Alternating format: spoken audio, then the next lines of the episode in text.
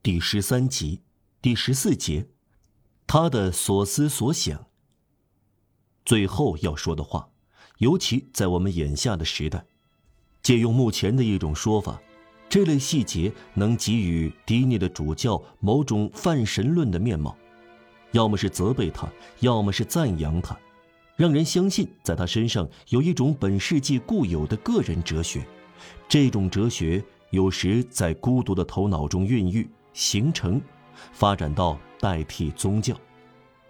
我们强调这一点，凡是认识弗莱主教的人，没有一个不相信自己可以做如是观。照亮这个人的东西是心灵，他的明智是从心里发出的光芒形成的。根本没有体系，却有许多作品，深奥的思辨包含着令人头晕目眩的东西。没有什么表明他让自己的头脑去探索可怕的事。使徒可能是大胆的，但主教必须胆小。他本来可以审慎地深入探索某些要留给怪才的问题。在谜底下有一些神圣而恐怖的东西。这些黑黝黝的洞大张着口，但是有样东西对您这个生活的过客说，不要进来，进来的人会遭到不幸。天才待在抽象和纯粹思辨的奇特深渊中，可以说站在教条之上，向天主提出他们的思想，他们大胆地祈求讨论，他们的崇敬在提出质问。这是直率的宗教。对于想攀登悬崖峭壁的人，他充满不安和责任感。人类的思考没有止境，他自身承担一切后果，分析和挖掘自己的牧民心罪。几乎可以说，他以一种杰出的反应使大自然眼花缭乱。我们周围的神秘世界将他获得的东西还原出来。注视者可能被注视。无论如何，世上有人，这是人吗？在梦境深处清晰地看到绝对的高度，人具有看到无穷山脉的可怕势力。弗莱主教不是一个天才，他害怕这种卓越才能。有的人即使十分伟大，像斯威登堡和帕斯卡尔，陷入神经错乱。当然，有些强有力的沉思具有精神效力，通过崎岖的道路才会接近理想的完美。他呢？他走捷径，看福音书。他丝毫不想让人在他的祭披上缝出以利亚披风的褶皱，他绝不把未来的光芒投射在暗影浮动的事件上，他不力图把事物之光聚集成火焰。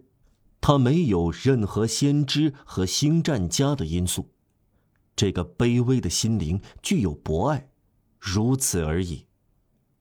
说他把祈祷扩大成非同一般的期望，这是可能的，但是人们既不可能祈祷太久，也不可能爱得太久。要是越出经文去祈祷算作异端，那么圣女泰雷斯和圣热罗姆就会是异端分子。他对痛苦呻吟和垂死的人过问关怀，在他看来，宇宙就像巨大的疾病，他处处发着烧，处处听到痛苦，但他不寻求找出谜底，而是竭力包扎伤口。世间事物呈现的可怕景象，把他的感情容易激动推进一步。他只着意为自己找到，又为他人启迪，获得诉苦和减轻痛苦的最好方式。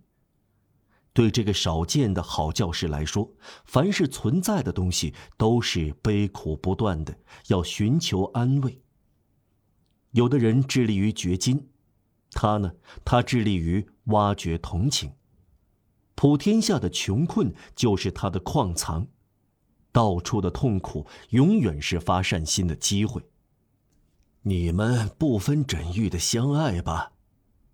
他认为这已经十全十美了，并不期望更多的东西，而且这就是他的全部主张。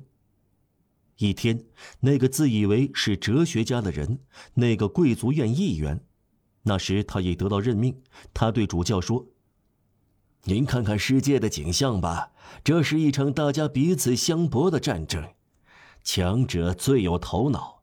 您的你们不分枕月的相爱吧，是一句蠢话。”那么，弗莱主教不做争辩的回答：“如果这是一句蠢话，那么心灵就应深藏其中，犹如珍珠藏在蚌壳中一样。”因为他深藏其中，生活其中，绝对满足，而把那些吸引人和使人惊惶的不可思议的问题，关于抽象构成的难以琢磨的远景，玄学形成的悬崖，一切汇聚的深渊，都抛在了一边，留给天主的信徒和相信虚无的无神论者。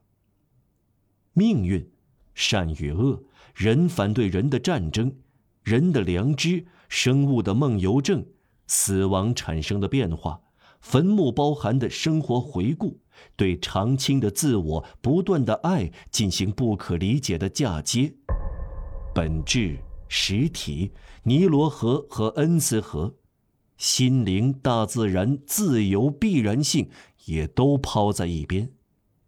人类精神的巨大天使飞临其上，高深莫测的问题也抛在一边。罗克莱修、摩奴、圣保罗和但丁以盯住无限、似能孕育出星星的目光注视的可怕深渊也抛在一边。